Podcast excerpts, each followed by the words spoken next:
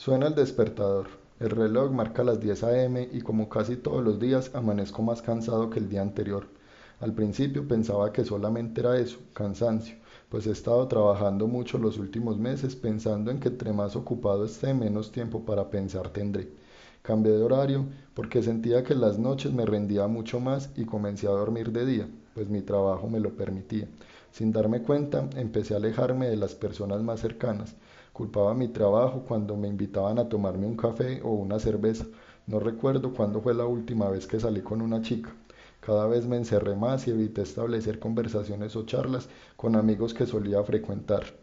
Las cosas se fueron complicando, el trabajo ya no me rendía, tenía muchas cosas pendientes, pero por más que intentaba no lograba concentrarme. Los llamados de atención se hicieron frecuentes. Mi jefe me llamaba disgustada solicitando explicaciones. ¿Y qué le iba a decir? ¿Que no tenía ganas? No, simplemente me excusaba en que estaba enfermo, con malestar, con dolor de cabeza, que la migraña no me permitía trabajar. Incluso varias veces estuve en las clínicas buscando una incapacidad. Comencé a comer mucho. En las noches de trabajo no me podía negar unas tajadas de pan, una buena hamburguesa con Coca-Cola. Recuerdo incluso devorarme una pizza completa. Y cómo no, culpaba la carga del trabajo, el cansancio y la falta de sueño para escudar mi desasosiego. Siempre buscaba algo que hacer, siempre buscaba excusas, siempre decía que tenía mucho por hacer y en realidad lo único que hacía era pensar en mil cosas frente a un computador fingiendo trabajar. ¿Saben qué es lo peor? Que no caía en cuenta de nada Pasaron meses y meses así. Cada vez era peor, me sentía más cansado, me aislaba de mi familia, evitaba planes con mis amigos, evitaba el sexo, evitaba lo que antes me gustaba, criticaba a las personas, me alejaba de ellas sin sentido. Todo seguía igual. Yo ni por enterado me daba, tenía una excusa para todo, tenía una explicación lógica para todo, pensaba que todo era normal para mí y que así era mi vida. Es una sensación indescriptible. El peso que siento sobre mis hombros es una tonelada. Cargar con esto me roba las esperanzas de vivir y la presión en mí cada vez es más frecuente. Hoy, después de meses y meses de tomar una decisión que salvé mi vida, entendí que la depresión es algo serio, que no se necesita estar llorando todo el día para ser depresivo y que el peso del elefante que cargo es más fácil de llevar cuando decidí hacer algo por mí.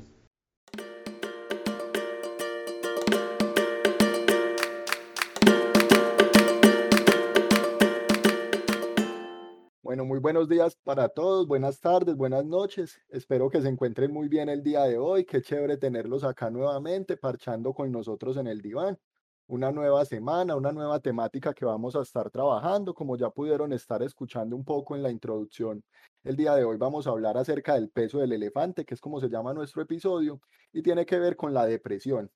Entonces, antes de entrar en contexto, quiero invitarlos a que vayan, saquen su cafecito, su agüita, se parchen un momentico acá frente al computador, al teléfono, por donde nos estén escuchando y empiecen a dar también sus opiniones a través de las diferentes redes sociales que nosotros tenemos para que nos cuenten todo lo que quieran eh, participar, lo que nos quieran comentar, en lo que nos quieran decir, que estamos dispuestos acá a escucharlos y a resolver las dudas que vayan teniendo. Para entrar en materia, quiero entonces presentar a la mesa de trabajo el día de hoy. Vamos a empezar con nuestro compañero en la ciudad de Bogotá. Tavo, ¿cómo se encuentra? ¿Cómo va todo? ¿Cómo marcha la semana? Sí, hola Cristian, ¿qué más? Eh, a todos nuestros seguidores de Porchón en el Diván. Eh, no, la semana va bien, hay un bastante interesante aquí en Bogotá. Y bueno, nada, eh, contento de, estar acá esta semana y, y con este tema que es bastante interesante. Qué chévere, Tavo. Muchísimas gracias. Vamos a saludar entonces a nuestro compañero en Armenia. Santi, ¿cómo va, hermano? Cristian, buenas tardes para todos. Gracias por la invitación, Tao. Gracias pues por estar acá nuevamente. Eh, contento, eh, viviendo muchas cosas también.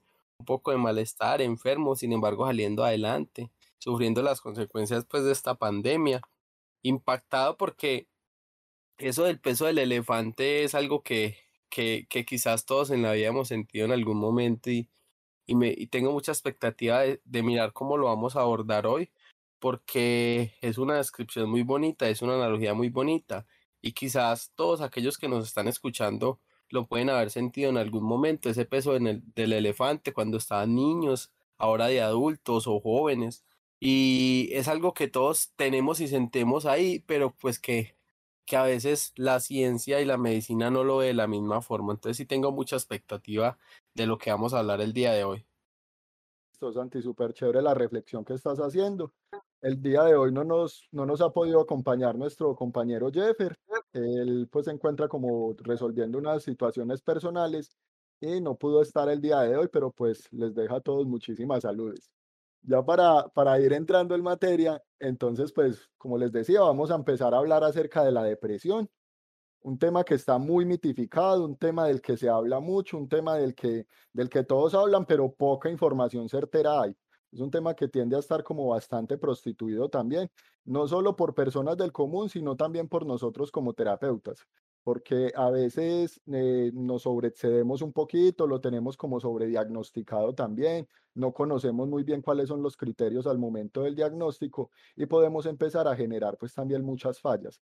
Entonces la idea del capítulo de hoy es empezar a entender muy bien de qué se trata la, la depresión, cuáles son esas diferencias también que existen con otros problemas de tipo emocional, porque a veces pues simplemente por el hecho de que una persona se encuentra triste o se encuentra pues atravesando por un momento difícil, entonces ya entramos a catalogarlo como depresión. Pero no nos, nos vamos a dar cuenta a lo largo del episodio de que no es, de que no es tan así. Entonces, bueno, muchachos, pues como ya estuvimos revisando también en episodios anteriores y ya como, como nosotros mismos hemos dicho, este programa pues se trata también de empezar a poner un foco sobre todo lo que tiene que ver con la parte de salud mental en nuestro país Quiero empezar el tema hablando acerca de algunas cifras pues, que, que existen en este momento. Según la Organización Mundial de la Salud, la OMS, en el país el 4,7% de los colombianos hemos atravesado en algún momento de nuestras vidas un episodio de depresión. Y también esa, esa OMS nos dice que alrededor del mundo el 4.4% de la población mundial ha sufrido también la depresión. Entonces, esto nos indica que en Colombia el problema se encuentra por encima de la media. Entonces, también para, para revisar un poquito más a fondo, quiero empezar hablando con la mesa y preguntarles cuándo es depresión, o sea, cuáles son esos síntomas, cuáles pueden ser esos momentos que nos pueden empezar a indicar qué es depresión y, y, cuándo, y cuándo es tristeza simplemente, Santi. Mano, pues gracias pues por, por permitirme iniciar el día de hoy. Eh, estoy muy de acuerdo con su pregunta porque usted dijo, mencionó ahorita una palabra que es prostituirse y la, y la depresión es algo que está prostituido, ¿cierto? Si bien es cierto que vemos en, en los hogares colombianos, por ejemplo, y, es, y vemos comúnmente, comúnmente que un adolescente de pronto se encuentra aburrido, triste o transicionando por todo lo que sucede en la adolescencia, vemos que los, las personas del común empiezan a decir, ay, está deprimido, ahí está depresivo, ¿cierto? Ahí está, está pasando por una depresión, ¿cierto? Y la depresión no es solo, no es solo eso, ¿cierto? La depresión es cuando se empiezan a perder, pues, todas esas apetencias, por decirlo así, que tiene usted normalmente o las cosas que usted hace normalmente por una situación de la vida, por un cambio, ¿cierto? Pero digamos, hay que diferenciar lo normal de lo patológico, porque no podemos patologizar todo lo que suceda ni volver normal lo que está siendo patológico. Entonces a mí sí me gustaría, por ejemplo, que, que Tao nos ayudara un poquito ahí en definir exactamente, porque si bien sabemos que a veces hablamos, por ejemplo, de la distimia, también podemos hablar de la depresión, como podemos hablar de un síntoma depresivo, como podemos hablar de un trastorno depresivo, ¿cierto? Que son cosas muy diferentes y que están en el común y están en la cotidianidad. Sí, claro, Santi. Mira, lo que pasa es que para diferenciar este aspecto en cuanto a lo que es un episodio y lo que es un trastorno, pues obviamente vamos a hablar de la continuidad, ¿sí? De la prolongación, de la duración. Es más en este aspecto en que estamos haciendo énfasis, en el cual pues decimos que, por ejemplo, un episodio es de unos cuantos días, ¿sí? Y una situación ya de un trastorno, pues obviamente es más prolongado en el tiempo. Eh, cuando hablamos de las causas de la depresión, existen diferentes causas. Una es exógena, cuando hablamos de las causas exógenas, es que los causantes de, esta, de la depresión están directamente relacionados con factores externos a la parte biológica del, del ser humano. Entonces, cuando hablamos de esta parte externa, decimos que esto está relacionado con, puede ser con la pérdida de un familiar, la pérdida de un amor, tu posición social, o, ¿sí? Son diferentes situaciones externas las que pueden generar una, podrían generar, y hago énfasis en podrían generar una depresión. Eso ya depende de cada persona, obviamente. Eh, cuando hablamos de endógenas, ya hablamos de fallas directamente en el proceso y en la generación de unos neurotransmisores como son la serotonina, la dopamina y la noradrenalina. ¿sí? Estas están relacionadas directamente con la regulación del estado del ánimo, con la saciedad en el apetito, con el apetito sexual. Bueno, están, están relacionadas con muchos aspectos en, en la parte cerebral ¿sí? Entonces cuando hay esta dificultad y cuando ya existe un presente biológico en la producción y una falla en la producción de estos neurotransmisores, ya hablamos de, lo, de la parte endógena. Pues a mí me queda algo de lo que usted nos está explicando, hermano, y es, por ejemplo, el tema de la tristeza, y es lo que yo les decía ahora y con lo que iniciamos. O sea, a veces yo siento que en la sociedad, no solo los profesionales de la salud mental, sino también los docentes o las personas que son agentes educativos o las personas que son garantes de derechos o líderes o, las mismas familias, en ocasiones confundimos la tristeza con depresión y es algo que tenemos que empezar a dejar claro en el día de hoy. O sea, no, no siempre la depresión es tristeza y no toda la tristeza es depresión. Sí, Santi, eh, yo estoy de acuerdo con lo que usted está diciendo, más porque, porque sí tenemos que centrarnos mucho en el concepto de que hay que empezar a desmitificar todo el cuento de la depresión. No todas las personas, incluso hablando de, otros temas como por ejemplo el suicidio, eh, todas las personas piensan que cuando alguien está depresivo, pues va, se va a suicidar y eso no ocurre pues tampoco todas las veces. Entonces sí hay una sobrecarga de información, pero información que no se está dando de la manera adecuada y que no estamos nosotros pues tampoco garantizando desde la parte profesional el cómo empezar a hacer todo ese tipo de diferenciaciones pues que existen, porque tenemos que tener en cuenta muchachos que nosotros como psicólogos y profesionales de la salud mental tenemos una Biblia, ¿cierto? Esa Biblia es el DSM-5 que es el que está en este momento. Hace mucho rato yo no revisaba este, ese librito pero pues eh, ahí nos especifican los diferentes tipos de trastornos relacionados con la depresión. Entonces nos dan que hay uno que es el trastorno depresivo mayor, hay otro que es el trastorno depresivo persistente, que es el que hablaba Santi ahorita que nos decía algo relacionado con la distimia, y hay otros trastornos depresivos que eh, no están especificados. Entonces, pues esos trastornos, ese, ese, ese librito viene como, como con una especie de, como si fuera un librito de tarea, ¿cierto, muchachos? Y eso viene como con unos criterios. Y nosotros cuando estamos haciendo un diagnóstico, lo que hacemos es que le ponemos el chulito ahí a donde el, a donde el, diagnóstico, pues, o, o, el, o, el, síntoma o el signo que nos empieza a reflejar ese libro. Entonces nosotros empezamos a chulear a ver si las personas cumplen o no cumplen con eso el, el, diagnóstico es necesario para nosotros como terapeutas poder generar un proceso de intervención, pero a veces ese diagnóstico se sobresalta, o sea, nosotros como que lo sobreutilizamos y no se hace y no se hace de la manera que tiene que ser. Entonces, Tavo, cuéntenos de pronto cómo, cómo es que sucede esta parte del diagnóstico en el contexto colombiano y por qué muchas de esas personas se encuentran mal diagnosticadas o, o por el contrario hay sobrediagnosticación. Sí, Cristian, totalmente de acuerdo. Esto responde a diferentes factores. Uno, lo que hablábamos, que, que pues obviamente los criterios, no toda tristeza es depresión ni toda depresión es tristeza, ¿sí?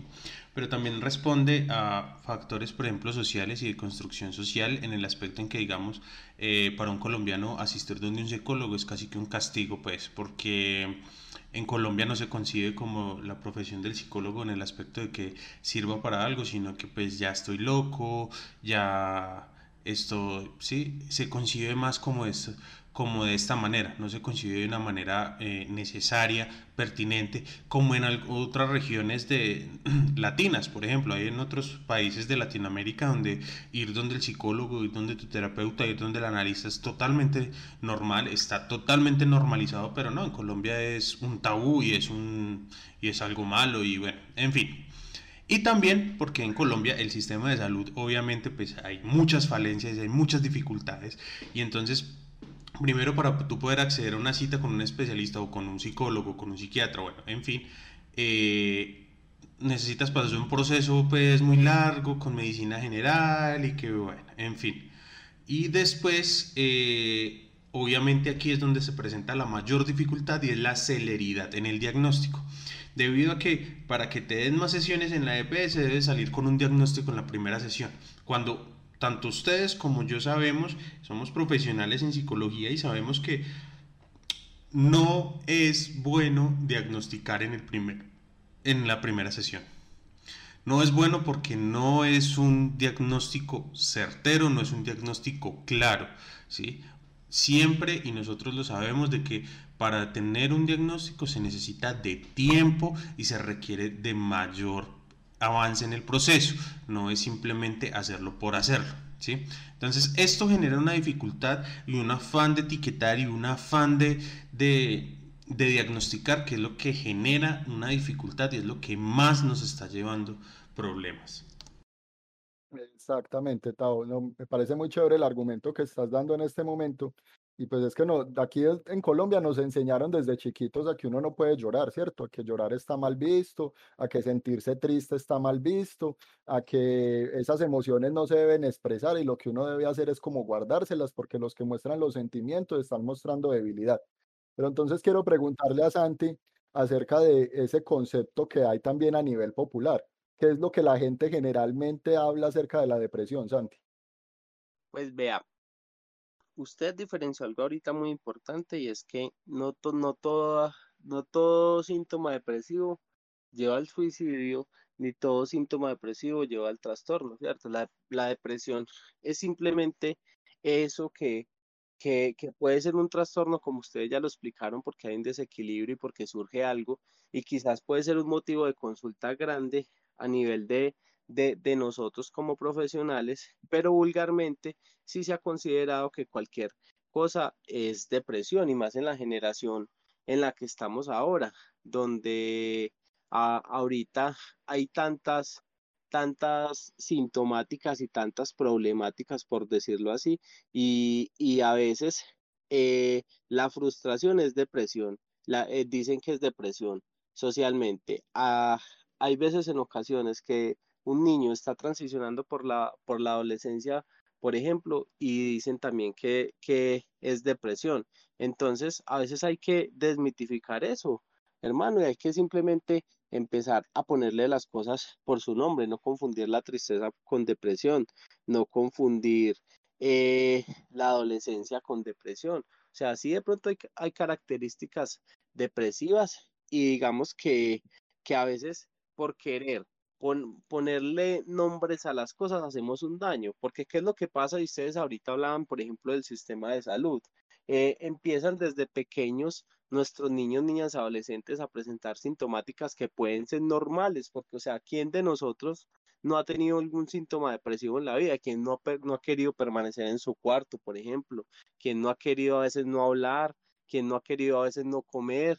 O no necesariamente no comer, comer mucho también puede ser un síntoma depresivo, solo que es algo silencioso, ¿cierto? Entonces, socialmente es eso. Y a veces por querer hacer un bien, hacemos un mal. Entonces, por ejemplo, de adolescentes o de niños, los llevamos donde el psiquiatra y ya vamos a mirar. No estoy diciendo pues en este momento si el psiquiatra es bueno o es malo, pero si por el afán de, de diagnosticar o por mirar esa Biblia que usted dijo ahora, vamos a empezar a medicar algo que puede ser normal o que puede ser trabajado por otra cosa. Y un medicamento a temprana edad genera, por ejemplo, muchas aversiones y muchos efectos negativos y colaterales después. Exacto, Santi, me, das paso ahí para otro tema que quería hablar el día de hoy. Y es que pues nosotros en la promoción que hicimos de, este episodio molestamos mucho con, con una parte del medicamento. Y pues hay múltiples medicamentos que se trabajan en las EPS, ahorita le mandan a uno incluso hasta el médico general eh, sin necesidad de ser pues especialista en psiquiatría ni un psicólogo clínico pues que, que, haya atendido anteriormente y lo único que hacen es mandar un montonazo de medicamentos. Entonces quiero preguntarle a Tao, ¿medicamento sí o medicamento no? Es difícil, es difícil decir si es, si decir y tomar una postura de no medicación o sí medicación. La verdad yo considero de que eh, la medicación acompañada de proceso terapéutico es bueno, ¿sí? ¿A qué voy con esto? De que eh, hay que ser más rigurosos, más estrictos y hay que hacer un proceso más, eh, más claro en el aspecto en que, digamos, si yo eh, tengo una persona diagnosticada y le doy unos medicamentos, pues esta persona, pues obviamente los medicamentos por lo general van a tender a mantener dopada a la persona. Es decir, va, va, a ser una persona que realmente pues se le va a dificultar hacer muchas cosas porque pues va a mantener como en un estado como como somnoliento, como zombie, por así decirlo. ¿sí? Entonces esto lo que va a dificultar es que tal vez esta persona lo que no necesita son medicamentos, sino que lo que necesita es expresarlo. ¿sí? Expresar lo que está sucediendo, expresar lo que siente, expresarse como es, para entender de que necesita estas cosas para, para poder mejorar. ¿sí? Entonces, y hay personas que obviamente necesitan el, la medicación, ¿sí? Entonces aquí es donde yo quiero ser claro y decir, hay que diferenciar, no todas las personas necesitan la medicación. Y las personas que tienen medicación, obviamente, deben, ir acompañados. Entonces, si tienes, no tienes medicación, debes, debes continuar tu proceso. Y si tienes la medicación, obviamente, debes continuar en un proceso. Es allí donde quiero ser muy claro. Entonces, quiero preguntarle a Santi, desde la visión como profesional, y desde su experiencia como, como terapeuta, ¿en qué se fundamenta o cuál es el papel del terapeuta haciendo el acompañamiento con una persona que está atravesando por un episodio depresivo? No, pues hermano, eh, hay que mirar principalmente cuál es el síntoma que está presentando la persona, porque esa depresión se puede manifestar desde diferentes formas, ¿cierto? Y tenemos que tener mucho cuidado porque si bien la depresión no, no está asociada directamente al suicidio. Muchas personas que se han suicidado han empezado con la depresión. Entonces la depresión sí es un signo de alarma.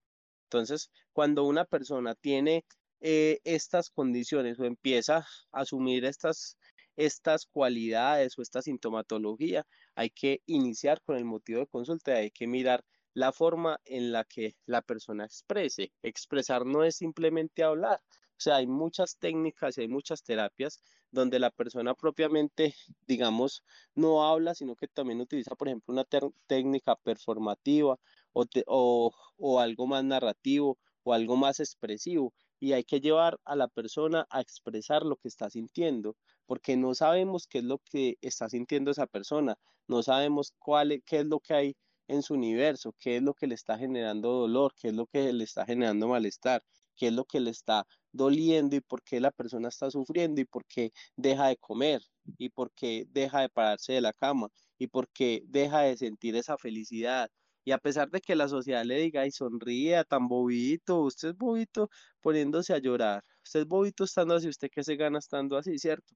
Por lo general, los síntomas depresivos aparecen cuando surge una situación que nos sale de las manos, por ejemplo, una muerte de un familiar, una pérdida de un trabajo, una pandemia, por ejemplo, o, un duelo por una pareja, ¿cierto? O, situaciones de la vida cotidiana que pueden surgir y que pueden afectar a la dinámica de una persona. Entonces, a la maniobra de nosotros como terapeuta o es acompañar eso y, tratar de sacar todo lo que está sintiendo la persona, tratar de sacarlo mediante técnicas expresivas, mediante técnicas narrativas, mediante técnicas performativas, pero tratar de liberar y de sacar todo eso que esa persona tiene ahí. Exactamente, ahí, ahí volvemos a hacer referencia a la analogía con la que empezamos el capítulo de hoy del peso del elefante.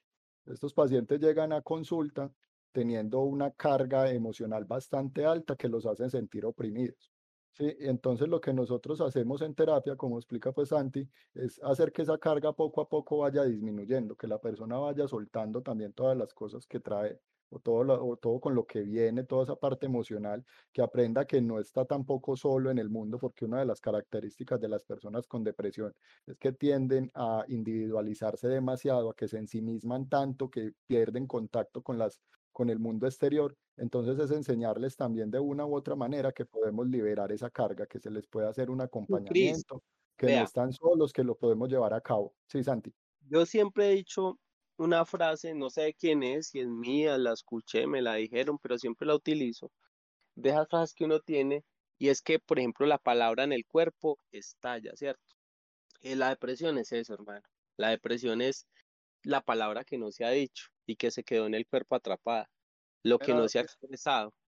Era frase de clínica de rehabilitación. Estalla, estalla de cualquier forma y, y, y, eso para, y eso para mí es la depresión. Entonces, para mí, ese sería pues como, como una parte importante en la terapia. O sea, no, no importa cuál sea la técnica que usted utilice, ni, ni el doctorado, ni la maestría, ni nada de eso, sino saberla utilizar con la persona y mirar la forma eh, en que esa persona lo necesite para su vida. Sí, muchachos, sino que también tenemos que tener en cuenta que la depresión en este momento tiende a ser un, y, y como está en crecimiento por todo el tema de la pandemia, tiende a ser un problema también incluso de salud pública. Esto, muchachos, no solo son las vidas que se pierden en el mundo, a través de, la, de, los, de las personas pues que terminan su vida por la depresión, que terminan en el suicidio, sino que esto tiene un impacto importantísimo a nivel social y a nivel económico también. No sé de pronto, Tavo, si en algún momento que, tiene también experiencia en el campo organizacional, pero les quiero compartir un dato y es que la principal causa de incapacidades que se presentan durante el año en la, en la mayoría de empresas a nivel mundial es a cargo de la depresión, o sea, personas que se incapacitan por síntomas relacionados con la depresión, porque pues ya nosotros sabemos que las personas se aíslan, no se quieren levantar de su cama, tienen una energía muy disminuida, entonces esto repercute y empieza a presentar un problema bastante alto también, no solo social, sino también económico. Tavo, quiero preguntarle acerca de, de, bueno, nosotros ya hablamos mucho de, de, la, de las posibles causas, de cuál es el papel del terapeuta, pero para todas las personas que nos están escuchando en este momento y que tal vez están sintiendo identificadas con lo que nosotros estamos hablando, ¿cuándo es que esas personas deben de pedir ayuda? ¿O en qué momentos específicos es que ya eso no se convierte en una tristeza simplemente, sino que de verdad necesitan del acompañamiento del profesional? Sí, claro, obviamente ya hablamos de causas, ya hablamos de demás, pero pues el momento de pedir ayuda, ¿cuál es? Por ejemplo, eh, lo decías en el aspecto de las incapacidades en las organizaciones. Sí, ese, ese ya es un punto en el cual ya deberías decir, sí, ya, ya debo buscar ayuda, ya esto no está bien porque ya no disfruto hacer nada, ya no encuentro satisfacción a, nada de esto. ¿sí? Tengamos en cuenta que cuando pierdes la satisfacción y pierdes el deseo por realizar diferentes actividades que antes te hacían sentir bien o te daban satisfacción, pues ya ese es el momento donde debes estar buscando ayuda. ¿Por qué? Porque pues esto te, te, va a interrumpir la vida normal, el desarrollo de tus actividades normales, el desarrollo de tu vida de manera normal, ¿sí? Entonces, ya ahí deberías estar buscando ayuda. Cuando ya llegamos al punto de que ya tienes idea sobre la muerte, no, de, no del miedo o la angustia a morir, sino de morir, ¿sí? Como tal, ya cuando hablamos como de una idea de, de, muerte, ¿sí? Eh, en este punto ya deberías estar en, en, un proceso, ya deberías estar en un acompañamiento profesional. ¿sí? Entonces es a estos puntos donde debes estar eh, claro y debes saber en qué momento pedir ayuda. ¿sí? No toda ayuda eh, puede ser necesaria. Es decir, ahorita lo decían y la persona que te dice, ay, no te preocupes, no llores, no estés triste, que, que todo va a salir bien. Tal vez eso no te, no te consuela y eso no sirve para nada. Entonces, eh, realmente es cuando necesitas una ayuda, cuando ya cuando te desahogas y te descargas con una persona con la que tenías confianza y ya no sientes que, que esté procesando nada, es el momento de decir, ya, necesito una ayuda de un profesional y de decir, eh, que alguien me oriente, que alguien me guíe, que alguien me acompañe en este proceso de entender qué es lo que me está pasando, por qué lo estoy pasando y qué debo hacer conmigo mismo y cómo debo trabajar en mí para mejorar esa situación. Entonces es ahí donde ya debes tener una ayuda, ¿sí? Debes entrar en un proceso. Exacto, Tao, excelente la reflexión que estás haciendo en este momento, porque volvemos a lo mismo que, que hemos tratado de hablar durante todo el capítulo. Cuando uno tiene la oportunidad de conocer personas que están atravesando por episodios depresivos, créanme que uno lo menos que los muchos de ellos no los ve uno ni llorando, y uno tiene el concepto cultural y, social de que las personas con depresión se la pasan chillando todo el día y no es así. Uno muchas veces puede ver que las personas hasta sonríen y eso no necesariamente muestra o, o, es reflejo de lo que está atravesando al interior suyo y de todos los pensamientos que está teniendo en su cabeza. Entonces ya para ir cerrando muchachos, quiero que cada uno me regale por favor la conclusión, que le haga una invitación pues también a los oyentes y para que vayamos pues cerrando este tema tan importante que del cual hablamos el día de hoy. Bueno, Cris, pues invitar a todos los oyentes a que sigan escuchando Parchando en el Diván, a que sigan participando en nuestras redes sociales. Hemos realizado pues en vivos, hemos realizado muchas cosas y, y, y, el, y la apreciación de ellos también es importante y también que les gustaría que nosotros hiciéramos, de qué tema les gustaría que nosotros habláramos acá. Para finalizar, pues ese peso del elefante, hermano, como se llama ese episodio, es un peso, que, todos hemos sentido en la vida. Es algo que nos, que, que nos abruma tanto y que no sabemos ni qué es, pero que eh, al salir de él, el ser humano se transforma y el ser humano crece y madura, pero si se queda ahí, ya se vuelve pues algo algo patológico y si se queda ahí con los días es algo que ya está afectando no al ser humano en, en su integridad y en muchas esferas. Y es ahí cuando se debe buscar ayuda. Gracias, Santiago. Eh, sí, esto no es un invento, no es una moda, no es así porque sí, sino que esto hay muchas personas que están sufriendo depresión y pasan por la depresión y, y les cuesta mucho y les impide mucho. Eh, usted lo decía, Cristian, en el momento que no todas las personas que tienen depresión están llorando. Yo hago como una analogía a, a, un payaso. El payaso en el show siempre está alegre, siempre está contento, pero detrás del maquillaje nadie sabe lo que sucede. Entonces la invitación y para concluir yo puedo decir que es importante hablar, es importante expresarnos, es importante buscar ayuda y no tenerle miedo a estar con un profesional. Hay que quitarnos ese estigma de encima de de que estamos con un profesional y es y estoy loco, estoy mal y esto está mal. No. Hay que quitarnos eso de la cabeza y entender de que esto nos va a ayudar a entender y trabajar sobre nosotros y mejorar como nos, nosotros mismos como personas. Listo, Tavo, muchísimas gracias por el aporte que haces.